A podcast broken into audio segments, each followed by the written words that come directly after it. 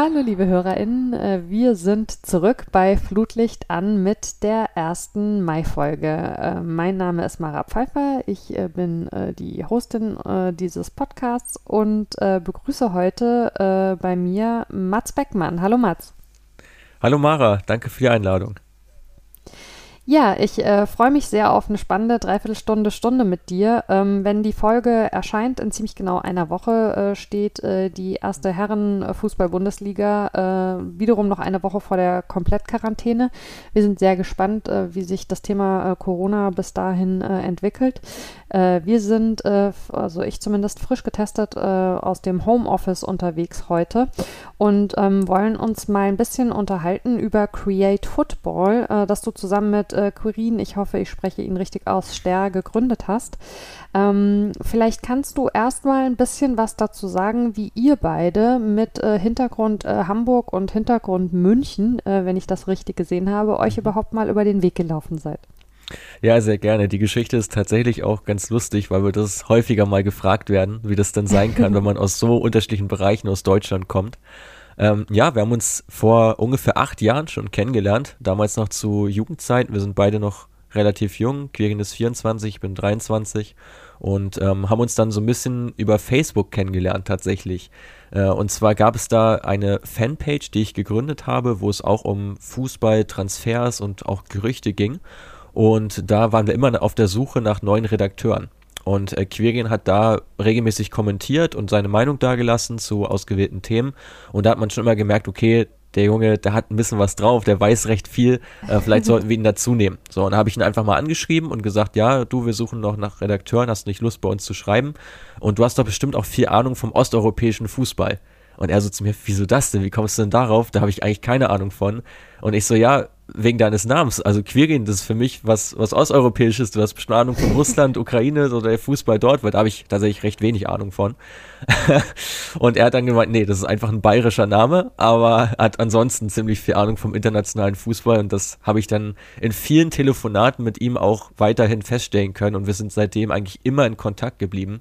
Also wie gesagt, jetzt schon seit ziemlich vielen Jahren immer regelmäßig telefoniert, ausgetauscht über viele Sachen, ähm, haben uns dann irgendwann auch mal persönlich gesehen, als er bei mir in Hamburg war. Ich hab, war dann teilweise mal in Augsburg im Urlaub, ähm, was ja recht dicht an München dran ist. Da haben wir uns dann mal häufiger auch persönlich gesehen und ja, irgendwann ist bei uns so die Idee gereift, einen eigenen Podcast zu starten. Okay, das ist wirklich eine lustige Kennenlerngeschichte und äh, du hast gerade ähm, eine Geschichte, die tatsächlich ähm, augenscheinlich ist, finde ich auch schon angesprochen, ähm, nämlich was, dass ihr beide noch äh, ziemlich jung seid tatsächlich. Ähm, du hast äh, am äh, Sports Business Campus studiert äh, und hast am äh, Internationalen Fußballinstitut eine Weiterbildung zum Fußballanalyst gemacht und das eben alles schon in der Tasche plus die Gründung, die ihr jetzt gemeinsam vorgenommen habt. Das heißt, würde ich doch mal vermuten, du musst musst, äh, den Blog hast du jetzt gerade noch angesprochen, sehr, sehr früh schon ziemlich genau gewusst haben, dass du in den Fußball rein möchtest und auch tatsächlich ernsthaft. Woher kam diese Determination? Oh, eigentlich recht einfach zu beantworten bei mir. Also ich seit der Oberstufe, eigentlich seit ich in die Oberstufe gekommen bin, war für mich klar, dass ich ins, ins Sportbusiness möchte und auch ins Fußballbusiness ähm, weil es einfach das Thema war, was mich am meisten gepackt hat. Also ich habe mir eigentlich nichts anderes wirklich vorstellen können. Und das war eigentlich für mich schon recht früh klar. Und meine Eltern haben mich da auch unterstützt und haben gesagt, ja, okay, wenn es das ist, was du wirklich willst und da diesen Ehrgeiz warst, dann setz alles dran, das auch zu packen. Und ja, ich bin dem Ganzen halt immer auch treu geblieben. Wie gesagt, ich habe da eigentlich nie drüber nachgedacht, was ich alternativ machen könnte. Das ist dann eher ähm, ja irgendwann mal so ein bisschen im Hinterkopf gewesen, aber so in der Oberstufe oder auch in der Studienzeit eigentlich gar nicht. Und ja, genau, ich bin eher so dieser Akademiker ähm, von uns zweien. Quirin ist mehr so der Quereinsteiger, kommt ursprünglich aus dem Tourismus. Ähm, hat dann auch im Ausland recht viele Spiele schon gesehen, viele Fußballspiele und dort auch für eine Agentur gescoutet, also hat beide Sachen so ein bisschen verbunden. Ähm, seine Leidenschaft Fußball mit seinem Job als Tourismusmanager. Und ja, so sind wir dann jetzt durch die Corona-Pandemie ähm, einen Schritt weitergekommen sozusagen. Also uns hat es ein bisschen in die Karten gespielt, muss man sagen. Ähm, oder vielmehr hat diesen Weg einfach beschleunigt jetzt mit Create Football, dass wir daraus eben recht schnell schon deutlich mehr gemacht haben, als wir das anfangs eigentlich dachten. Inwiefern hat da die Pandemie eine Rolle gespielt? Ja, also für Quirin muss man sich, also ich glaube, es ist jedem Hörer relativ klar, dass äh, der Tourismussektor jetzt nicht gerade so gut läuft ähm, in letzter Zeit, weil natürlich die Leute nicht reisen können äh, und er auch für viele Gruppenreisen so verantwortlich war, die einfach nicht umsetzbar sind. Insofern ist mhm. er ähm, in Kurzarbeit, hat im Prinzip dann relativ viel Zeit. Ich sollte eigentlich bei einem Startup anfangen, wo aber auch das Budget komplett gestrichen wurde äh, zu Beginn der Pandemie, weil sich die Investoren da zurückgezogen haben. Und eigentlich war die Idee, Create Football immer so ein bisschen nebenbei aufzubauen und dann in ein paar Jahren vielleicht mehr draus zu machen. Und ja, durch die beid, durch diese beiden Komponenten, also ich dann relativ viel Zeit, weil das geplatzt ist, er relativ viel Zeit, äh, haben wir dann beschlossen, die Zeit eben zu nutzen äh, und jetzt schon recht viel aufzubauen äh, und in verschiedene Richtungen mal das Ganze weiter zu spinnen. Ähm, ja, bis dann im November letztlich die Gründung dabei rausgekommen ist. Aber ja, vielleicht gehen wir noch mal kurz auf unseren Start ein. Ich würde tatsächlich sogar, ähm, bevor wir ähm, uns äh, ganz ausführlich mit, äh, mit eurem Create Football auseinandersetzen, noch einen Schritt zurückgehen mhm. ähm, und dich mal fragen wollen ähm, nach dem Studium, weil ja. Ähm, ich glaube, dieses, äh, diese sehr, ähm, äh, ja, ich sag mal, äh, verbindenden Studiengänge zwischen äh, Theorie und Praxis und so habe ich das, was du gemacht hast, verstanden. Das ist ja sehr stark in den praktischen Bereich verzahnt mit auch Fürth, Düsseldorf und Wolfsburg mhm. ähm, als Partner-Campusse. Ähm, vielleicht kannst du mal ein bisschen was dazu sagen, was tatsächlich Inhalte von, von diesem Studium waren und was dich daran auch gereizt hat, weil ähm, es ist ja äh, tatsächlich ein, ein, Studium mit einer also doch äh, recht ordentlichen Studiengebühr und da muss man sich ja schon äh, sicher sein, dass es einem das bringt, was man sich davon erhofft, würde ich mal vermuten. Ja, also ich sag jetzt einfach mal, wie es ist. Ich will jetzt keine Werbung machen oder sonst irgendwas. Äh, deswegen ähm, einfach nur so mal meine Sichtweise. Also ich habe mich für das Studium am VfL Campus entschieden, weil dort einfach diese Verzahnung, die du gerade schon angesprochen hast, so vielversprechend äh, ge geklungen hat. Weil du einfach so, du bist halt dort, wo auch der Fußball gelebt wird. Also du bist wirklich dieser Campus oder alle Campi sind im Prinzip direkt in den Arenen integriert. Also sowohl in Wolfsburg als auch in Fürth als auch in Düsseldorf. Und das ist schon so, was, was ziemlich cool ist schon. Kann man nicht anders sagen, weil du halt einfach, du spürst schon diese Stadionluft. Du kannst auch mal in der Pause oder gerade wenn du eine Gruppenarbeit machst, dann gehst du mal in eine, eine VIP-Loge rein und setzt dich auch mal ins Stadion rein, arbeitest da die Sachen. Da hast du schon das Gefühl, dass du dicht dran bist. Das auf jeden Fall. Ähm, so inhaltlich ähm, ist es recht breit gefächert. Ähm, also vom Marketing über Eventmanagement, über Recht, also alles, was so zum Sportmanagement dazugehört, ist dort inkludiert. Ähm, ja, was viele, war dein also, Schwerpunkt? Mein Schwerpunkt, ähm, im Prinzip, du hast nicht wirklich einen Schwerpunkt, also du hast jetzt nicht so die, die Auswahl, wo du nochmal irgendwo das Ganze vertiefen kannst. Also es wird eigentlich alles vorgegeben. Also da hast du jetzt nicht so die, diese Freiheit. Es ist mehr so, dass, also was mir am meisten Spaß gemacht hat, kann ich ja sagen, war vor allem dieses Projektmanagement ähm, wo du auch wirklich mal so eine ja so ein Testcase gemacht hast, also wirklich total praktisch gearbeitet. Aber das Beste an dem Studium für mich, also insgesamt gesehen, war eigentlich das Projekt, was du permanent dazu betreust. Also du hast diese theoretischen Inhalte an der Uni und wendest die dann immer auf dein Projekt an. Und mein Projekt war dann bei den Hamburg Towers. Das ist eine Basketballmannschaft aus Hamburg, die mhm. auch erst 2013 gegründet worden sind. Also ganz junges Projekt, ganz enges, äh, kleines Team äh, dass ich da begleiten durfte und wo ich auch alle meine Module dann immer drauf anwenden konnte. Und das war eigentlich so das, was eigentlich am coolsten war, weil du immer direkt Nutzen gestiftet hast. Also du hast jetzt nicht nur gelernt, damit du es weißt oder irgendwo im Hinterkopf hast, sondern damit du auch deinem Projektgeber ein Stück weiterhelfen kannst und einfach Sachen professionalisierst. Und ja, für mich natürlich überragend, dass dann mit meinem Bachelorabschluss, also parallel zu meinem Bachelor, sind die Towers dann aufgestiegen in die Bundesliga, was von vornherein natürlich auch das Ziel war.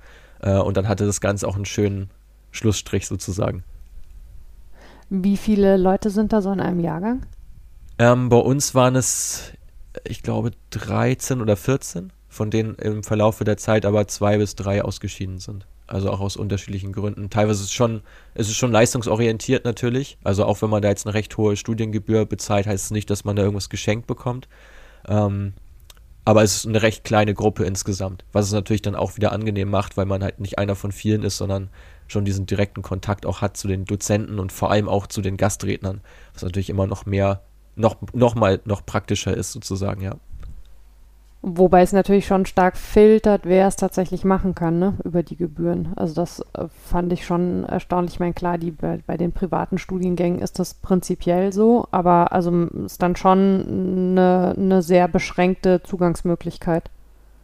Ja, ist schon eine Hausnummer. Also ich glaube, da hat der VfL Campus wahrscheinlich auch oder der Sport Business Campus generell so seine Marktposition nutzen sie ja schon. Das kann man ja nicht anders sagen, weil so viele ähm, Studiengänge in die Richtung, die diesen Mehrwert quasi haben, dass du direkt an einem Standort eines Bundesligisten oder Zweitligisten studieren kannst, das ist natürlich schon ein USP. Und ich glaube, dass sie daraus auch viel, ähm, ja, viel schöpfen sozusagen, um es mal, um es mal so zu sagen. Mhm. Und dann haben wir gerade schon angesprochen, hast du noch die Weiterbildung gemacht, ne? Also du äh, darfst dich zertifizierter Fußballanalyst äh, nennen. Ähm, war das dann auch äh, vor Ort, also waren das Präsenzgeschichten oder hast du das von zu Hause aus gemacht? Erzähl da gerne mal noch ein bisschen. Ja, also war total spannend, auch da gerne mal so ein bisschen den Background, wie ich drauf gekommen bin. Also ich hatte ja mein, mein Studium dann schon fast fertig und dann überlegt man sich natürlich, okay, wie soll es weitergehen? Ähm, weil das Studium ist ja schon so angelegt, dass du, ich habe es ja gerade beschrieben, du bist breit gefächert, du hast recht viele Insights in verschiedene Bereiche und musst dir dann ja überlegen, gut, du willst jetzt ins Sportbusiness, du willst ins Fußballbusiness, in welchem Bereich siehst du dich am meisten? Also worauf willst du dich spezialisieren? Und für mich war das eigentlich seit äh, einem Vortrag von Christian Flütmann klar, ähm, der bei einem Kongress gesprochen hat über seine Tätigkeit als Spielanalyst bei Norwich City. Mhm. Und der hat das einmal präsentiert, wie sie so einen Gegner auseinandernehmen, was da alles an Infos bei rumkommt, wie sie sich darauf vorbereiten. Das war für mich echt so ein Effekt, wo ich wusste, ja, das, da willst du unbedingt mehr drüber erfahren. Willst unbedingt wissen, wie man sowas erstellt, wie man sowas macht, äh, wie man da vorgeht, wie man sowas visualisiert. Das war für mich so das, was mich echt gereizt hat. Und dann habe ich mir die Sachen angeschaut, wo kann man das machen. Und das IFI ist mir da am meisten ins Auge gesprungen. Und durch, genau, war dann in München. München-Ismaning ist auch eine Präsenzgeschichte wo du jetzt auch nicht permanent bist, aber ähm, immer für mehrere, ich glaube, es waren drei Tage im Monat, glaube ich, äh, bist du dann mhm. quasi da, also ein bisschen Teilpräsenz, wenn du so möchtest, aber da hat man echt eine ganze Menge draus gezogen. Also vor allem auch an praktischem Wissen, weil halt die Dozenten da jetzt nicht nach irgendeinem Plan agieren, sondern mindestens einer von diesen drei Präsenztagen, manchmal sogar zwei, waren einfach, ähm, ja, dass sie einfach aus ihrem Nähkästchen so geplaudert haben. Und das ist halt Wissen, das kriegst du sonst einfach nicht. Und ich, das merkt man jetzt auch umso stärker, wie wichtig sowas einfach ist, dass man Erfahrung halt dazu gewinnt, weil man selbst nicht Profi war ähm, oder dieses Profigeschäft von innen, sage ich mal, kennt und es nur von außen sieht. Dann sind solche Geschichten schon sehr wichtig, um einfach zu wissen, wie das Ganze abläuft, ähm, wie die Prozesse sind, was man da machen kann, wie auch so ein Scout vorgeht, beispielsweise, wie ein Spielanalyst vorgeht. Und das ist natürlich super spannend und ja, so habe ich dann meine Weiterbildung gemacht. Damit hätten wir deinen Hintergrund mal ein bisschen geklärt. Dankeschön. Und du hast gerade schon gesagt, ähm, ihr seid tatsächlich äh, von Haus aus äh, sehr unterschiedlich aufgestellt. Kirin äh, kommt eben aus der Tourismusbranche eher, hat aber ähm, als Juniorentrainer ja gearbeitet. Genau. Inwieweit genau. ist das gut bei euch, ähm, dass ihr euch da so ein bisschen vielleicht von den Schwerpunkten oder auch Interessensgebieten ergänzt? Ähm, nicht nur ähm, was so die Zielsetzung angeht, sondern auch was so ähm, die Unterschiedlichkeit im Blick auf den Sport angeht. Ja, schon, schon ziemlich wichtig. Ähm, auch in der Aufgabenteilung vor allem. Also ich habe mit Social Media zum Beispiel fast gar nichts zu tun. Also ich mache zwar gerne diese Podcast-Geschichten äh, oder auch bei Kongressen, aber alles, was jetzt über unseren Instagram-Kanal läuft, alles, was ähm, über teilweise auch über LinkedIn läuft, auch bei den auf dem Blog, ähm, da ist Quirin eigentlich derjenige, der federführend dafür ist. Ähm, und ich hätte, also ich bin halt schon mehr derjenige, der ein bisschen strategischer denkt äh, und Quirin halt derjenige, der eher ähm, so im Operativen sich auch sieht. Und das ist, glaube ich, die Kombination, die uns halt am meisten hilft. Ähm, also vor allem zum einen eben diese Blickwinkel, die du schon angesprochen hast, das mit Sicherheit auch, aber ich glaube vor allem so diese Denkweise ist, glaube ich, das Entscheidende. Ganz egal, was man jetzt macht, ähm, muss jetzt auch nichts mit Fußball zu tun haben. Ich glaube, das kann man auf ganz viele verschiedene Bereiche übertragen dass du da einfach versuchen musst, dir unterschiedlich zu sein, aber trotzdem immer noch auf den gleichen Nenner kommst.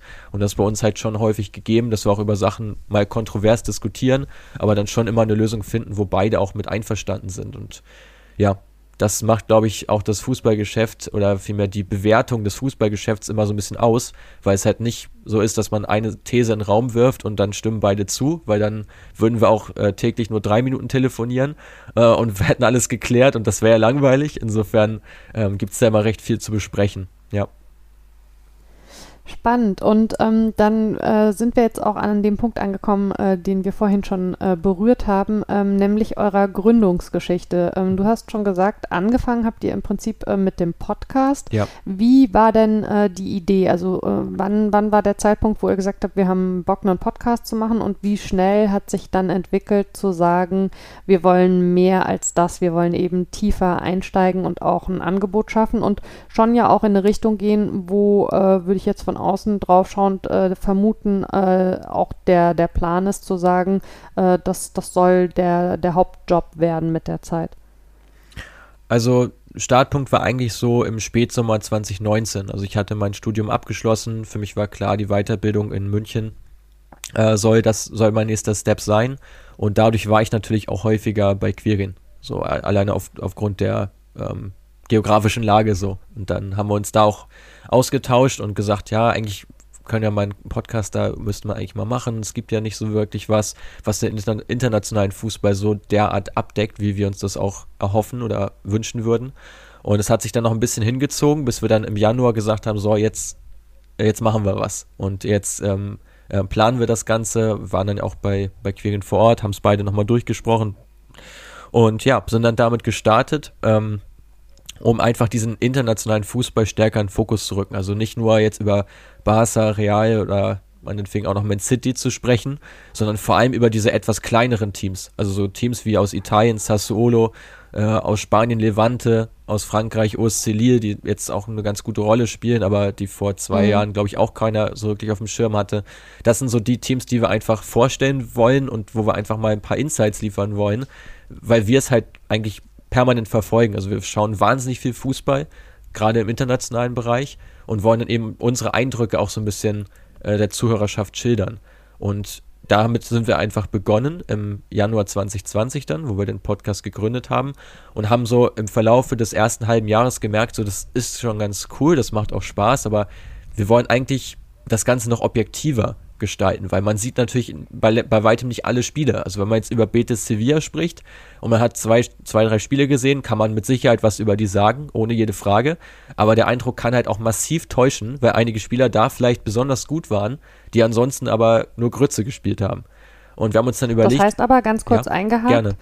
Ähm, zu dem Zeitpunkt äh, war die Herangehensweise von euch beiden tatsächlich so, ähm, dass alles noch über eure eigenen Eindrücke genau. und ich sag mal, vielleicht irgendwie gefüttert mit öffentlich zugänglichen Daten eben. Noch ähm, nicht mal das, noch nicht mal das so richtig. Also wir haben wirklich nur diese, diese Fanbrille gehabt, natürlich auch nicht, wir haben es jetzt nicht völlig eingefärbt, so dargestellt, dass mhm. wir einige Spieler jetzt in Grund und Boden gerissen haben und einige in den Himmel gelobt. So extrem war es jetzt nicht. Es war schon eine vernünftige fachliche Meinung, glaube ich, aber halt komplett nicht, also ohne Daten, also komplett überhaupt mhm. nicht jetzt auf Daten gestützt. Und genau, das war dann so der Zeitpunkt, wo wir gemerkt haben, ja, man müsste da sich nochmal neue Sachen überlegen und wie man es vielleicht noch besser objektivierbar machen kann. Und haben dann auch im, im Sommer so unsere kleine Deutschland-Tour gemacht, wo wir dann ähm, mehrere, mehrere Podcasts innerhalb von, ich glaube, drei Tagen aufgenommen haben wo es auch viel um dieses Thema Daten ging. Also haben wir unter anderem mit Stefan Reinhardt gesprochen, der dürfte jetzt auch vielen ein Begriff sein, durch seine mhm. Profikarriere, der mit, mit Impact da auch so einen, diesen Packing-Wert quasi erfunden hat. Äh, mit dem haben wir einen Podcast gemacht und auch noch mit äh, zwei, drei anderen. Und da haben wir dann gemerkt, ja, Mensch, eigentlich, da müssen wir noch viel stärker reingehen. Also zu dem Zeitpunkt hatten wir da schon Grundkenntnisse, was so Free Tools anbelangt, aber jetzt auch noch nichts Handfestes, sag ich mal. Und dann haben wir uns eben darum bemüht, eben nicht nur diese frei zugänglichen Tools zu nutzen, wie jetzt WhoScored beispielsweise, sondern auch, ja, im Prinzip Profi-Software uns, uns ranzuholen. Und dann gab es halt die Möglichkeit, bei Matchmetrics einen Free-Try zu bekommen, der eigentlich für Vereine gedacht war in der Corona-Pandemie. Also die haben es mhm. natürlich auch clever gemacht und wussten, jetzt liegt der Fußball so ein bisschen brach. Live-Scouting ist nicht. Das heißt, viele Vereine ja. werden jetzt recht offen dafür. Und äh, da haben wir uns einfach drum beworben. Einfach mal ins Blaue rein, haben dann eine Mail geschrieben, ob wir das nicht einfach mal zwei Wochen ausprobieren dürfen. So, und die haben sich dann gefragt, ja Mensch, Create Football, was machen die denn eigentlich? Das ist ja interessant. Wollten sich mit uns austauschen, fanden es total super und dann haben wir da zumindest auf ein paar Ligen mal Zugriff bekommen und haben mal gesehen, wie sowas überhaupt aussieht. Äh, und fanden es auch direkt ziemlich cool und haben uns dann mit der Zeit eben weiterentwickelt. Ähm, genau, über das Inhaltliche spreche ich jetzt mal nichts, darf ich auch nicht, aber wir sind dann irgendwann zu, in, zu Instat gelangt, äh, haben mit, mit Instat zusammengearbeitet. Ähm, Instat und Wiseguard sind ja so die beiden Marktführer äh, in dem Bereich mhm. Datendienstleister oder auch Videoplattformen, Scouting-Plattformen im Profifußball. Und ja, dort hatten wir dann eben Zugriff auf so ziemlich alles und konnten das natürlich auch super in unsere Podcast einfließen lassen und auch in unser Social Media, wo wir dann natürlich häufiger mal auch Posts gemacht haben, ähm, wo wir Spielerdaten basiert mal vorstellen, warum die eben so gut performen oder warum auch jemand mal nicht so gut performt. Und das war für uns dann so der Startschuss zu mehr, weil wir natürlich auch aus unserer Community immer gemerkt haben, die Leute interessiert das. Also die wollen mehr davon hören. Und ähm, du hast jetzt angesprochen, also Y-Scout und Instat sind die beiden, äh, mit denen ihr ähm, aktuell genau. zusammenarbeitet. Ähm, jetzt äh, würde ich mal äh, vermuten, äh, korrigiere mich, wenn es falsch ist, äh, ihr seid ja wahrscheinlich äh, aktuell in Sachen Finanzkraft, also keinesfalls vergleichbar mit Kunden, Kundinnen, die da wahrscheinlich sonst ähm, so anklopfen.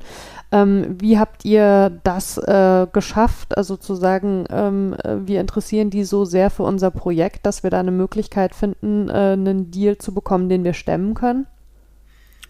Ähm, ja, also viel lief da tatsächlich über diese Vision, die wir auch verfolgen. Also wir haben ja irgendwann, also als uns klar war, okay, das interessiert viele Leute, hat es uns natürlich zum einen gefreut, aber zum anderen haben wir uns ja nicht ohne Grund auch Create Football genannt, weil wir zu einem gewissen Zeitpunkt auch selber gestalten wollen. Und natürlich geht das nicht von heute auf morgen. Du kannst ja nicht anfangen mit dem Projekt und sagen, jetzt weißt du alles besser. Das funktioniert natürlich nicht. Deswegen, das Ganze war auch eher langfristig ausgelegt. Jetzt ist es halt deutlich schneller, schneller schon zu dem Punkt gekommen, wo wir gesagt haben, jetzt wollen wir auch selber einen Einfluss haben und selber Sachen besser machen, als sie im Scouting teilweise von Vereinen angegangen werden. Und ähm, das war dann für uns so der Zeitpunkt, wo wir gesagt haben, okay, wir entwickeln jetzt Konzepte, wie wir es auch schaffen können, wie wir auch mit unserem Know-how, was wir uns jetzt ja im Prinzip über über das Jahr über angesammelt haben, wo wir dann gewusst haben, okay, wie hängen Sachen miteinander zusammen, wie ist das zu deuten. Das ist halt ganz viel Learning by Doing gewesen. Also wir haben jetzt beide jetzt nicht ein Buch uns geholt, das durchgelesen und dann waren wir erleuchtet. Nee, ganz im Gegenteil. Also wir haben uns halt alles selber erarbeitet. Und ich glaube, das ist das, was auch die Datendienstleister an uns so schätzen, weil man ganz klar sagen muss, und das ist vielleicht für viele Hörer auch jetzt bestimmt interessant zu hören, dass viele Vereine diesen Datenaspekt in diesen Tools gar nicht nutzen. Also viele nutzen vor allem die Videofunktion und schauen sich dann von jedem Spieler Videos an, verschiedene Szenen an, manchmal auch die besten Szenen, die schlechtesten Szenen, auch das geht alles in diesem Tool, aber die Daten spielen eigentlich eine, wenn überhaupt, untergeordnete Rolle. Und wir reden hier jetzt nicht von den. Da muss ich auch mal ganz ja, kurz bitte. einhaken. Das wäre nämlich tatsächlich auch eine meiner ähm, weiteren Fragen gewesen, ähm, weil die, die Vereine können ja, also die erheben ja sowieso ähm, selbst auch äh, mittlerweile massiv Daten und ähm, ihr erhebt ja eben, wie wir schon festgestellt haben, die Daten nicht, sondern ihr mhm. interpretiert sie äh, genau. und stellt sie dann genau. im Zweifelsfall eben äh, KundInnen äh, zur Verfügung äh, mit eurer Interpretation. Ähm, aber gibt es bei den Vereinen da tatsächlich äh, so viel Nachholbedarf? Weil es gibt ja durchaus Vereine, die mit Daten selbst auch schon intensiv arbeiten. Ist eure Erfahrung, dass da bei so vielen Vereinen noch Lücken klaffen, in die man tatsächlich auch reinstoßen könnte? Ja, schon. Also, wie gesagt, wir reden jetzt nicht von den innovativen Clubs, sagen wir es mal so, wie RB Leipzig oder auch die TSG Hoffenheim, ähm, die dort natürlich schon viel machen und auch weiter sind als wir. Das muss man einfach mal ganz klar so sagen, weil die seit Jahren äh, schon auf dem Trichter drauf sind, auf dem Zug aufgesprungen sind. Ähm, aber bei ganz vielen anderen Vereinen, selbst aus der Bundesliga, vor allem aber auch aus der zweiten, aus der dritten Liga, wissen wir einfach, dass da mit Daten, ja, wenn überhaupt, dann nochmal gegengeprüft wird, ob ein Spieler auch wirklich das jetzt bringt, was sich der Scout mit seinem Auge von ihm erhofft, sozusagen. Und es wird auch selten wirklich proaktiv nach Daten gescoutet. Also sieht man im Ausland ähm, beim FC Brentford und beim FC Micheland.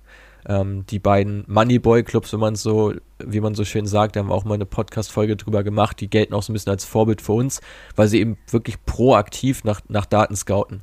Also da geht es wirklich in erster Linie erstmal darum, welche Spieler sind überhaupt relevant, wer kommt für, wer kommt für uns in Frage. Und diese Spieler werden dann eben genauer durchleuchtet und durchexerziert bis zum geht nicht mehr. Also wir sagen jetzt auch nicht, du, du sollst noch nach Daten scouten und nach Daten sofort auch einen Spieler holen. Das natürlich nicht. Du musst den Spieler dir schon noch selber anschauen. Aber aus unserer Sicht ist es halt wirklich sinnvoller, wenn man erst nach Daten überhaupt mal scoutet, welche Spieler passen überhaupt zu meinem Profil, ähm, um dort wirklich schon mal ja viele auch auszuschließen, also vor allem viele auch zu eliminieren, die gar nicht aus, aus Profil passen, die brauche ich mir dann gar nicht erst anschauen und spare als Scout ja auch ein Stück weit Zeit, arbeite viel effektiver dadurch. Und das ist der Ansatz, den wir reinbringen wollen und wo wir auch echt die Möglichkeit sehen, das zu schaffen. Ähm, auf jeden Fall, weil es wird sich noch vieles weiterentwickeln. Und gerade jetzt in der Pandemie ist es eben so, dass die Vereine darauf angewiesen sind, zumindest mal nach Video zu scouten und nicht mehr nur quer durch die Republik oder quer durch Europa zu fahren, ähm, und ja, so sehen wir eben den, den Markt. Und ich glaube, wie gesagt, um darauf zurückzukommen auf die Frage, dass die Datendienstleister genau das an uns auch schätzen, dass sie sehen, wir sind jung, wir wollen was erreichen und ähm, dass sie uns deswegen auch ein Stück weit unter die Arme greifen äh, mit ihren Tools. Ja, und klar, was du sagst, äh, wenn man in den Bereich Scouting reingeht, also erheben kann man die Daten ja natürlich nur bei den eigenen SpielerInnen. Wenn es jetzt darum geht, äh, Datenanalyse ins, ins, Scouting einfließen zu lassen, dann braucht man ja wiederum äh, Tools, auf deren Daten man zurückgreifen kann. Ähm, ihr habt auf eurer Homepage äh, den ähm, ja, Leitsatz, würde ich es fast verstehen, ähm, die Zukunft des Fußballs gehört denjenigen, die aus Informationen die besten Schlüsse ziehen. Ja. Ähm, jetzt ist eure Rolle im Prinzip ja tatsächlich ein Stück weit die, diese Schlüsse zumindest mal anzulegen. Also ähm, ja. wenn, wenn ihr die Daten äh, interpretiert und dann möglichen KundInnen eben zur Verfügung stellt, äh, dann, dann steckt da ja eine gewisse Schlussfolgerung schon drin, die äh, dann eben weitergeführt werden kann. Wie geht ihr da selber vor? Also was, was habt ihr für euch so für den, ich sag mal, Tanz mit den Daten gelernt? Ähm, worauf achtet ihr? Wie unterscheidet sich da der Blick vielleicht auch, je nachdem, mit was für einem Verein man es zu tun hat? Äh, was ist da so eure Herangehensweise? Mhm. Eine sehr komplexe Frage insgesamt. Also auf den ersten Teil bezogen, dass man es gibt jetzt nicht nur gute und schlechte Daten, wenn man so möchte. Also ein ganz einfaches Beispiel ist ja die Passquote. So, und ähm, wenn ein Spieler eine extrem hohe Passquote hat, ist das nicht immer etwas nur Positives.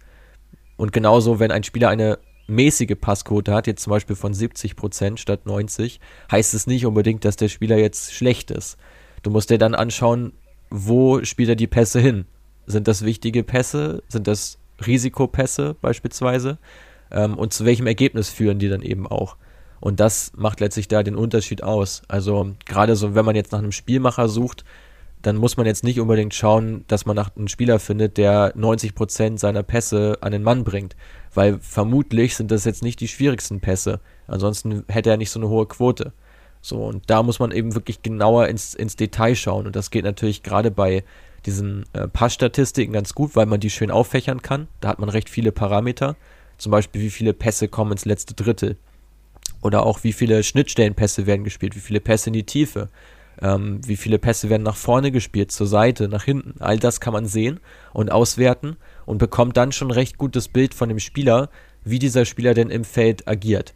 Klar fehlt da immer noch eine ganze Menge ähm, und da ist die Datenanalyse ja auch noch lange nicht am Ende, also da wird noch sehr viel folgen an Informationen, die man auch noch hinzuziehen kann.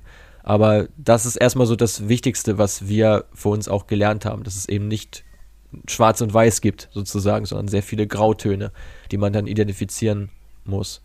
Ähm, also das mal soweit zu dem Punkt. Ähm, ich habe immer den Eindruck, dass Datenanalyse was ist, was durchaus äh, in anderen äh, Fußballländern äh, schon stärker auf dem Vormarsch ist als in Deutschland. Erste Frage wäre, äh, teilt ihr diesen Eindruck? Und zweite, woran liegt das eurer Meinung nach? Ähm, ja, also Grund, ja schon. Also in England wird es mehr gemacht, äh, in den USA auch und vor allem auch in Holland wird es immer mehr Einzug gehalten, was mhm. auch an, einer, äh, an, einer, an einigen Startups liegt, die ähm, selber nochmal versucht haben, Algorithmen zusammenzustellen und die dann die als Verein sofort quasi so, ein, so einen Überblick verschaffen, welche Spieler jetzt gut und welche schlecht sind.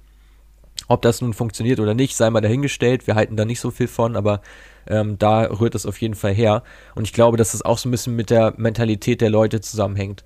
Ähm, weil gerade so die Holländer oder auch in Dänemark gibt es ja den FC Micheland oder auch Nordsjælland, das sind ja einige Vereine, die innovativ arbeiten, die auch jetzt nicht nur nach Daten arbeiten, aber die zumindest einen klaren Weg verfolgen. Und ich glaube, das liegt so ein bisschen daran, dass in Deutschland viele Leute auch sehr traditionell denken. Und alles, was neu ist und alles, was anders ist, wird erstmal abgelehnt. Ähm, und das ist schon was, was uns da auch das ein oder andere Mal begegnet, dass wir erstmal mit, mit Skepsis beäugt werden und erstmal gesagt wird, ja, aber die Daten sind noch nicht perfekt, ja, aber dies und jenes. Ähm, und man dann immer sagen muss, ja gut, ähm, stimmt zu einem gewissen Teil, das ist auch nicht alles perfekt, so wie es ist.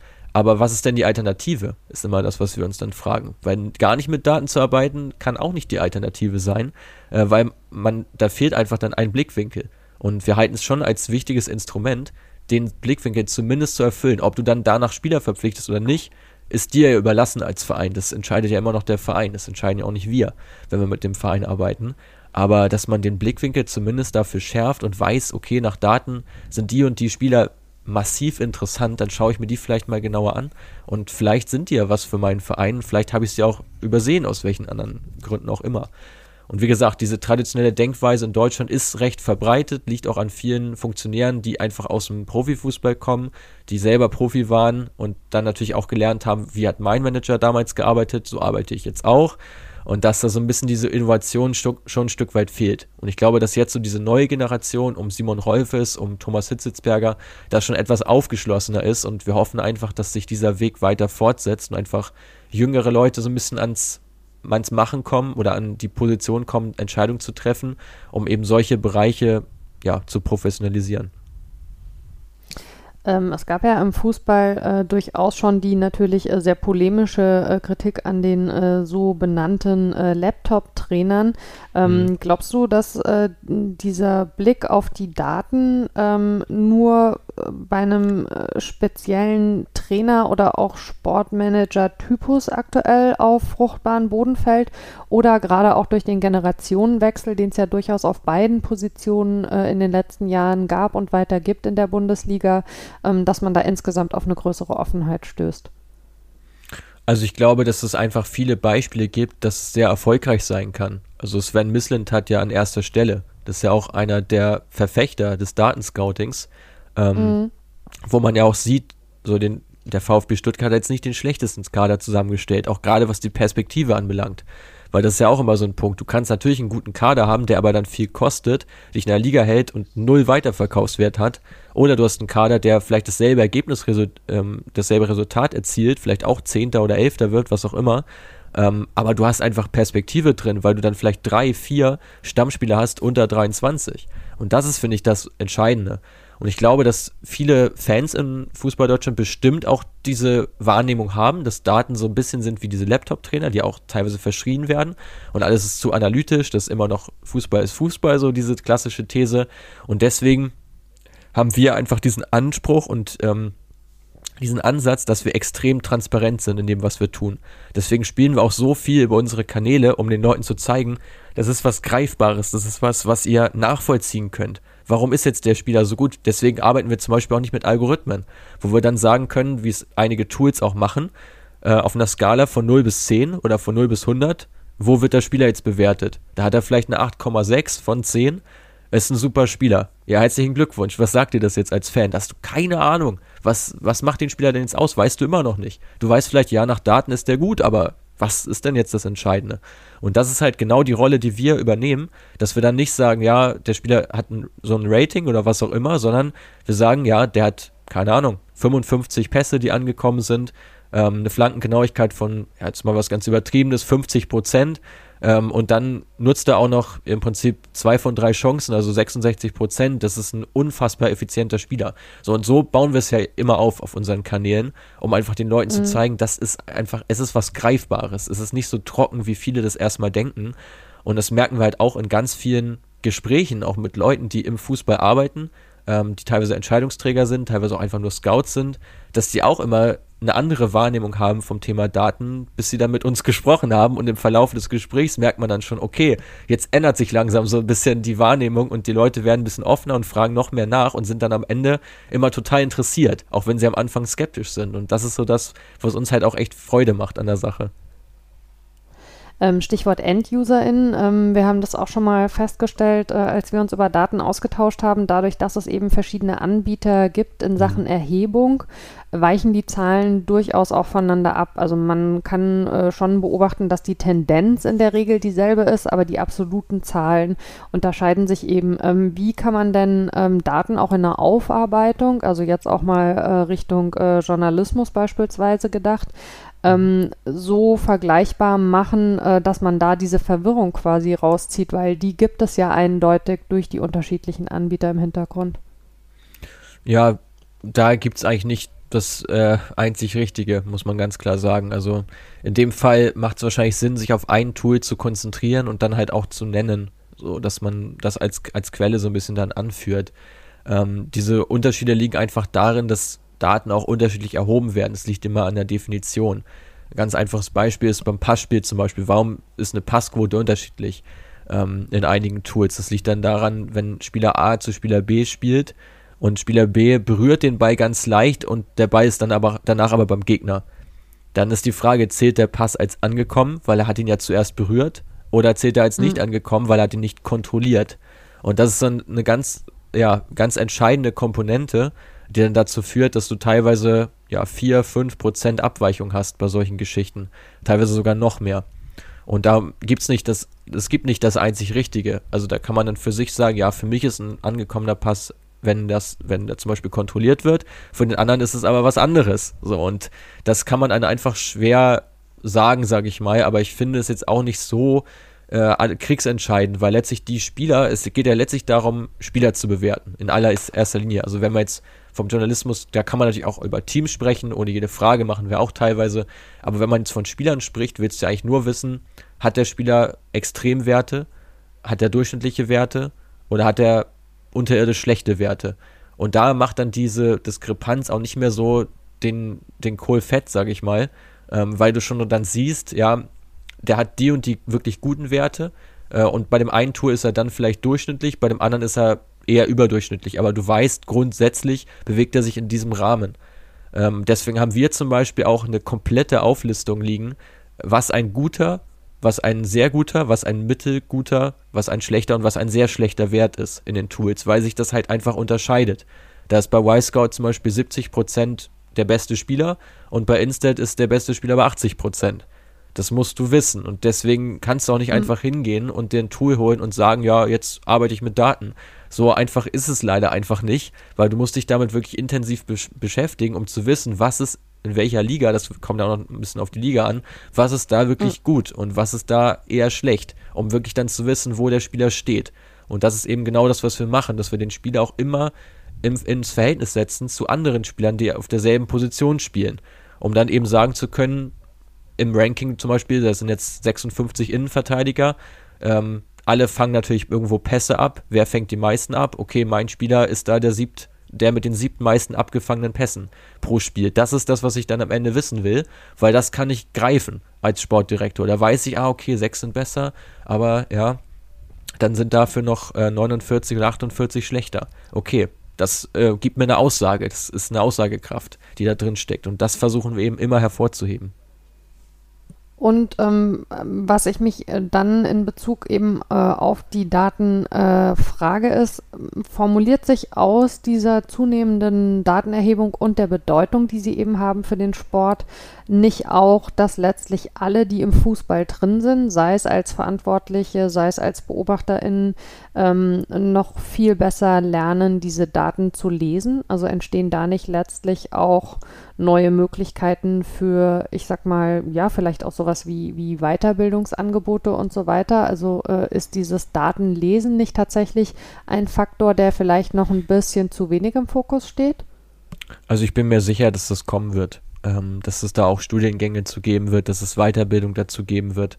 Wir selbst planen auch gerade eine Weiterbildung, die aber erstmal auf Normalos, sage ich mal, abzielt. Ähm, also, dass Leute auch mit frei zugänglichen Tools in der Lage sind, da Schlüsse draus zu ziehen. Daran arbeiten wir tatsächlich gerade. Ähm, das kann ich an der Stelle sagen. Ansonsten, wie gesagt, das war aber nicht abgesprochen. aber wie gesagt, also da wird es auf jeden Fall hingehen. Ähm, da wird es auf jeden Fall hingehen, dass da sich Leute zusammentun, vielleicht sogar auch die Datendienstleister selber. Wundere mich auch ehrlich gesagt, dass sie es noch nicht selber machen. Ähm, dass dort einfach mehr Leute noch diesen diesen Zugriff dazu haben. Also dass da mehr Entscheidungsträger auch was mit anfangen können. Aber letztlich letztlich entscheidet sich das ja auch im Kopf des Entscheidungsträgers, weil wenn er es ablehnt und einfach kategorisch oder sie meinetwegen auch äh, und einfach kategorisch sagt, nee, das mit Daten, da kann ich nichts mit anfangen, da will ich gar nichts mit zu tun haben, ich verlasse mich auf mein Bauchgefühl, dann kannst du natürlich machen, was du willst, ähm, dann wird sich daran auch nichts ändern. Und ich glaube, dass das, es ist momentan noch so die vorherrschende Meinung, dass einfach viele das ablehnen oder als nicht so wichtig erachten. Aber die Entwicklung wird mit Sicherheit dorthin gehen und dann wird es auch entsprechend solche Möglichkeiten geben. Wobei glaubst du tatsächlich, dass es funktionieren würde, ähm, einen Kader rein datenbasiert zusammenzustellen? Oder glaubst du nicht eher, dass es einen Mix braucht aus eben dem Blick auf die Daten, aber auch Spielern, wo man sagt, okay, ähm, da sprechen die Daten jetzt vielleicht an der einen oder anderen Stelle dagegen, aber da gibt es eben nun mal ein Bauchgefühl, eine Typkomponente und so weiter. Und letztlich lebt so eine Mannschaft ja auch von einem Mix, der sich eben auf mehr als, als einen äh, Pfeiler stützen sollte. Klar, also man kann, wenn man eine Mannschaft zusammenstellt mit zehn oder elf Individualisten, äh, wird man damit vermutlich keine Titel gewinnen. Ähm, die Mannschaft wird wahrscheinlich nicht so gut funktionieren. So, das stimmt schon. Ich glaube, dass die Mischung aus Daten und Persönlichkeit das Entscheidende ist. Also ich glaube, dass man dahin kommen wird, also noch nicht, noch nicht jetzt, noch nicht heute, aber in ein paar Jahren bin ich relativ sicher, dass man es schaffen kann, mit der Komponente Daten, also wirklich den reine, die reine Spielstärke zu bewerten, den reinen Spieltypus zu identifizieren. Das ist ja was, was man jetzt auch schon zu einem guten Maß machen kann. Und eben diese Persönlichkeitsfacette, dass du weißt, was für Charaktere hast du denn im Kader und welche Charaktere brauchst du, um ein möglichst optimales Team zusammenzustellen. Und das ist natürlich nochmal ein Bereich, der nochmal wesentlich unerforschter ist, sage ich mal, als das Thema Datenscouting. Und ich glaube, dass sich da auch viel hinentwickeln wird, dass man da auch mit Persönlichkeitstests vielleicht arbeitet oder mit Einschätzungen, dass man das auch möglichst schnell automatisieren kann und dann eben weiß, okay, ich suche den Charakter auf der Position mit den und den spielerischen Eigenschaften. Und dass man wirklich das Scouting so aufbaut, wäre einfach wahnsinnig spannend, um zu sehen, was dabei am Ende rauskommt, ob man damit wirklich erfolgreich sein kann und vielleicht sogar auch um, ja, Erfolge damit erreicht mit geringerem Budget als andere Mannschaften. Das wäre sehr, sehr spannend. Aber ich glaube schon, dass das irgendwann möglich sein könnte, wenn man eben diese beiden Komponenten verbindet. Das reine Datenscouting, glaube ich, das kann nicht gehen, weil es immer noch Menschen sind äh, und man auch bewerten muss, wie die Körpersprache ist, wie interagiert wird. Und man braucht auch immer so einen Spieler drin, den du schon, glaube ich, gerade ansprechen wolltest, der andere Spieler besser macht. Also der vielleicht selber nicht der auffälligste ist in seinen Daten. Ist meistens ein Holding-Mitfilder, wie wir ihn bezeichnen. So ein Axel Witzel beim BVB beispielsweise, den du nicht so viel siehst im Spiel in der Regel, aber der einfach sehr viel durch sein Stellungsspiel wettmacht, der sehr viele Spieler einfach durch seine Präsenz besser macht. Ähm, und so einen Spieler zu identifizieren, ist anhand von Daten nur bis zu einem gewissen Maße einfach möglich. Und da spielt dann auch einfach die Persönlichkeit eine bedeutende Rolle. Das finde ich jetzt äh, eine sehr beruhigende Ansage, ähm, weil äh, also die, äh, die Datenanalyse äh, und Interpretation ist das eine. Ähm, der Punkt dann tatsächlich eben auch die äh, Persönlichkeitswerte oder die Persönlichkeitsbedeutung für ein Team äh, auch eher zu messen, statt irgendwie so ein Face-to-Face -face einzuschätzen. Da wird es ja dann langsam fast ein bisschen sehr abstrakt. Ähm, generell gesagt, du hast ja schon gesagt, es gibt natürlich Leute, denen das alles noch ein bisschen äh, viel ist, hoch würde ich gar nicht sagen, sondern dies vielleicht auch äh, aus einer Überzeugung heraus ablehnen. Ähm, was sagt ihr denn Menschen, äh, die euch vielleicht entgegenhalten, äh, dass äh, mit eurem Weg im Fußball irgendwann äh, zu viel Mathe und zu wenig Emotionen sind? Ich könnte mir vorstellen, dass es die auf jeden Fall gibt. Ja, also ich finde, man muss sich da ja nur mal den Weg der zahlreichen Traditionsvereine anschauen in Deutschland, äh, den einige die letzten Jahre über genommen haben. Und dann weiß man, dass das reine Bauchgefühl und dieses nach Gutdünken handeln letztlich zu keinem nachhaltigen Erfolg führt. Und damit dürfte einfach kein Fan zufrieden sein. Also dann kannst du natürlich sagen, ja, du hast viel Emotion, aber wenn es darum geht, wie jetzt beim FC Kaiserslautern, ob du in der dritten Liga bleibst oder runtergehst in die Regionalliga, ja, ich glaube nicht, dass es so viel Spaß macht. Also da hast du lieber ein Team, das gut funktioniert. Und letztlich muss man auch mal ganz klar sagen, wie das dann zustande kommt, ist ja den meisten eigentlich, um es mal hart zu sagen, relativ egal. Weil Hauptsache die Mannschaft funktioniert, du hast ein Team auf dem Platz, das funktioniert, du zeigst eine gute Leistung. Ich glaube, das ist das, was die Fans letztlich sehen wollen. Und auf welchem Wege das passiert, ist letztlich dann so die zweite Frage, nicht, nicht das äh, alles Entscheidende. Und wie gesagt, in den Gesprächen, die wir bisher geführt haben, war eigentlich niemand dabei, der am Anfang gesagt hat, er lehnt Daten komplett ab, hat dann mit uns gesprochen und sagt dann hinterher immer noch, nee, also das kannst du eigentlich völlig vergessen. Es gab keinen einzigen bis zum heutigen Tage, weil jeder zumindest den Nutzen darin erkannt hat, den man daraus ziehen kann. Wie gesagt, wie groß der ist, ist Definitionssache, das muss jeder für sich entscheiden, aber dass es da schon Nutzen draus gibt, das war eigentlich für jeden Gesprächspartner am Ende zumindest offensichtlich, dass man daraus Sachen ableiten kann, die vielleicht aus der Emotion heraus anders bewertet werden. Und ich finde, das sieht man auch ganz gut immer an den Expected Goals. Den ist ja auch ein Wert, der jetzt bei, bei einigen Fernsehsendern ein bisschen mehr gespielt ja. wird. Ähm, kann man, glaube ich, an der Stelle sagen. Daraus gibt es auch die Expected Points, äh, wo man dann auch immer mal sehen kann, welches Team eigentlich viel besser performt, als es in der Tabelle steht. Natürlich kann man sich davon nichts kaufen, aber es ist ein Indikator dafür, dass die Mannschaft grundsätzlich funktioniert, dass du jetzt nicht alles umstellen musst in deinem Team, nur weil du jetzt vielleicht mal eine Pechsträhne hast. Und das sind für uns einfach wichtige Faktoren, die du wissen musst als Verein. Was du damit machst, ist die zweite Sache, aber du musst es wissen.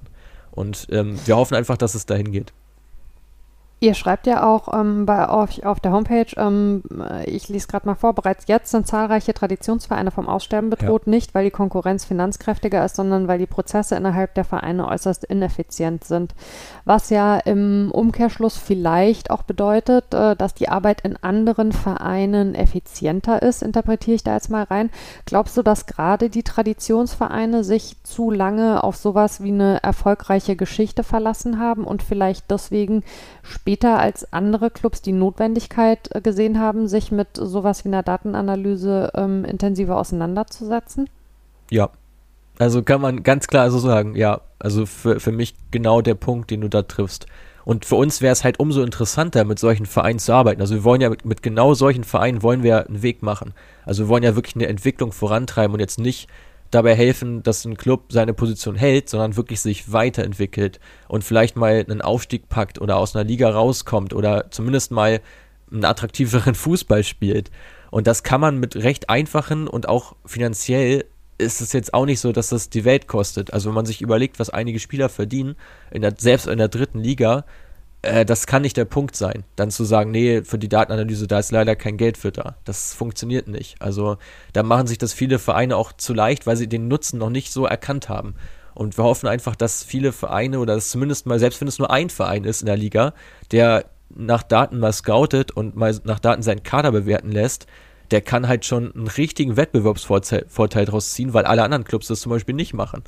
Und das ist das, was wir immer versuchen in den Vordergrund zu stellen, dass Leute begreifen, dass wenn man jetzt einen neuen Weg geht, bevor fünf, sechs, sieben andere Clubs das schon gemacht haben, dass du jetzt der Pionier sein kannst und kannst dir jetzt einen Vorsprung erarbeiten auf andere Vereine.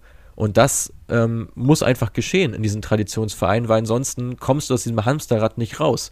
Du hast jedes Jahr hast du das Problem, du musst Spieler verkaufen, du musst deinen Leistungsträger los äh, werden und musst sie verscherbeln und musst deinen Kader dann ja trotzdem wieder so bestücken, dass du dich zumindest mal in der Liga hältst und am besten auch noch aufsteigst, damit sich die Situation irgendwann bessert. Aber das ist ja nur eine Frage der Zeit, bis du dich noch, du wirtschaftest dich ja jedes Jahr weiter runter als Verein. Das ist ja leider, es ist ja leider so. Wenn du keine fremde Hilfe bekommst, ist es so. Das heißt, du musst ja einen neuen Weg finden im Scouting.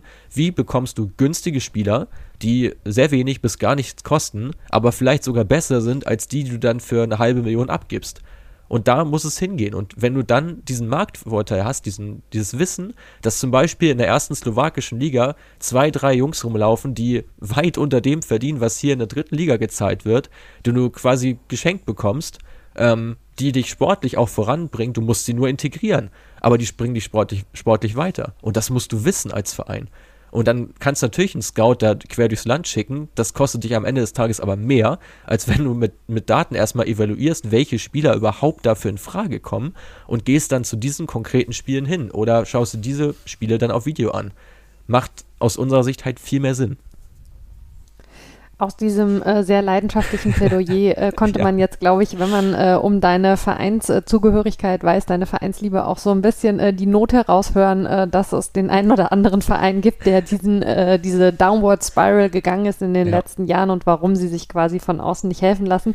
Das lassen wir jetzt mal unerwähnt. Ähm, Frage, Habt ihr auch Daten, um den VAR zu verbessern? Kommt man ja nicht. Nein, kleiner Scherz natürlich. Ähm, das äh, wäre vielleicht noch wünschenswert äh, in der äh, aktuellen äh, Situation oder in der aktuellen Saisonphase. Ähm, ansonsten äh, kann ich nur sagen, Mats, äh, vielen, vielen Dank für die spannenden Einblicke äh, in eure Arbeit mit den Daten. Hat mich sehr gefreut, ähm, dass wir das heute mal zusammen machen konnten. Und ich bin sehr gespannt, wohin euer Weg euch noch führt. Und vielleicht äh, schauen wir ja in ein paar Jahren zusammen darauf zurück, äh, wie die Datenanalyse oder die, in, die engere Beschäftigung damit äh, den Fußball in den, was haben wir jetzt, frühen 2020er Jahren völlig revolutioniert hat. Ich bin sehr gespannt. Danke dir.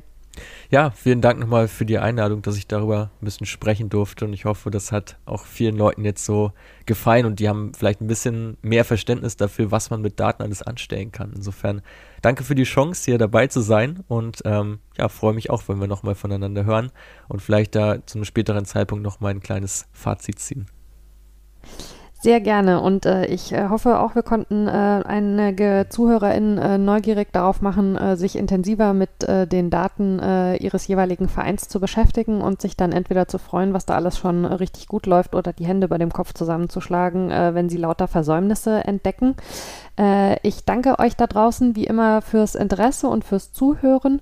Ähm, wenn euch der Podcast gefällt, freue ich mich, wenn ihr ihn auf der Plattform eures Vertrauens äh, bewertet, äh, Sternchen und nette Worte hinterlasst. Ich freue mich wie immer auch über Mails mit Ideen für GästInnen ähm, oder mit ganz allgemeinem Feedback. Ihr könnt mir schreiben an wortpiratin.marapfeifer.de. Und ansonsten gilt wie immer in diesen wilden Zeiten, passt gut auf euch und aufeinander auf. Wir hören uns in zwei Wochen wieder. Ciao.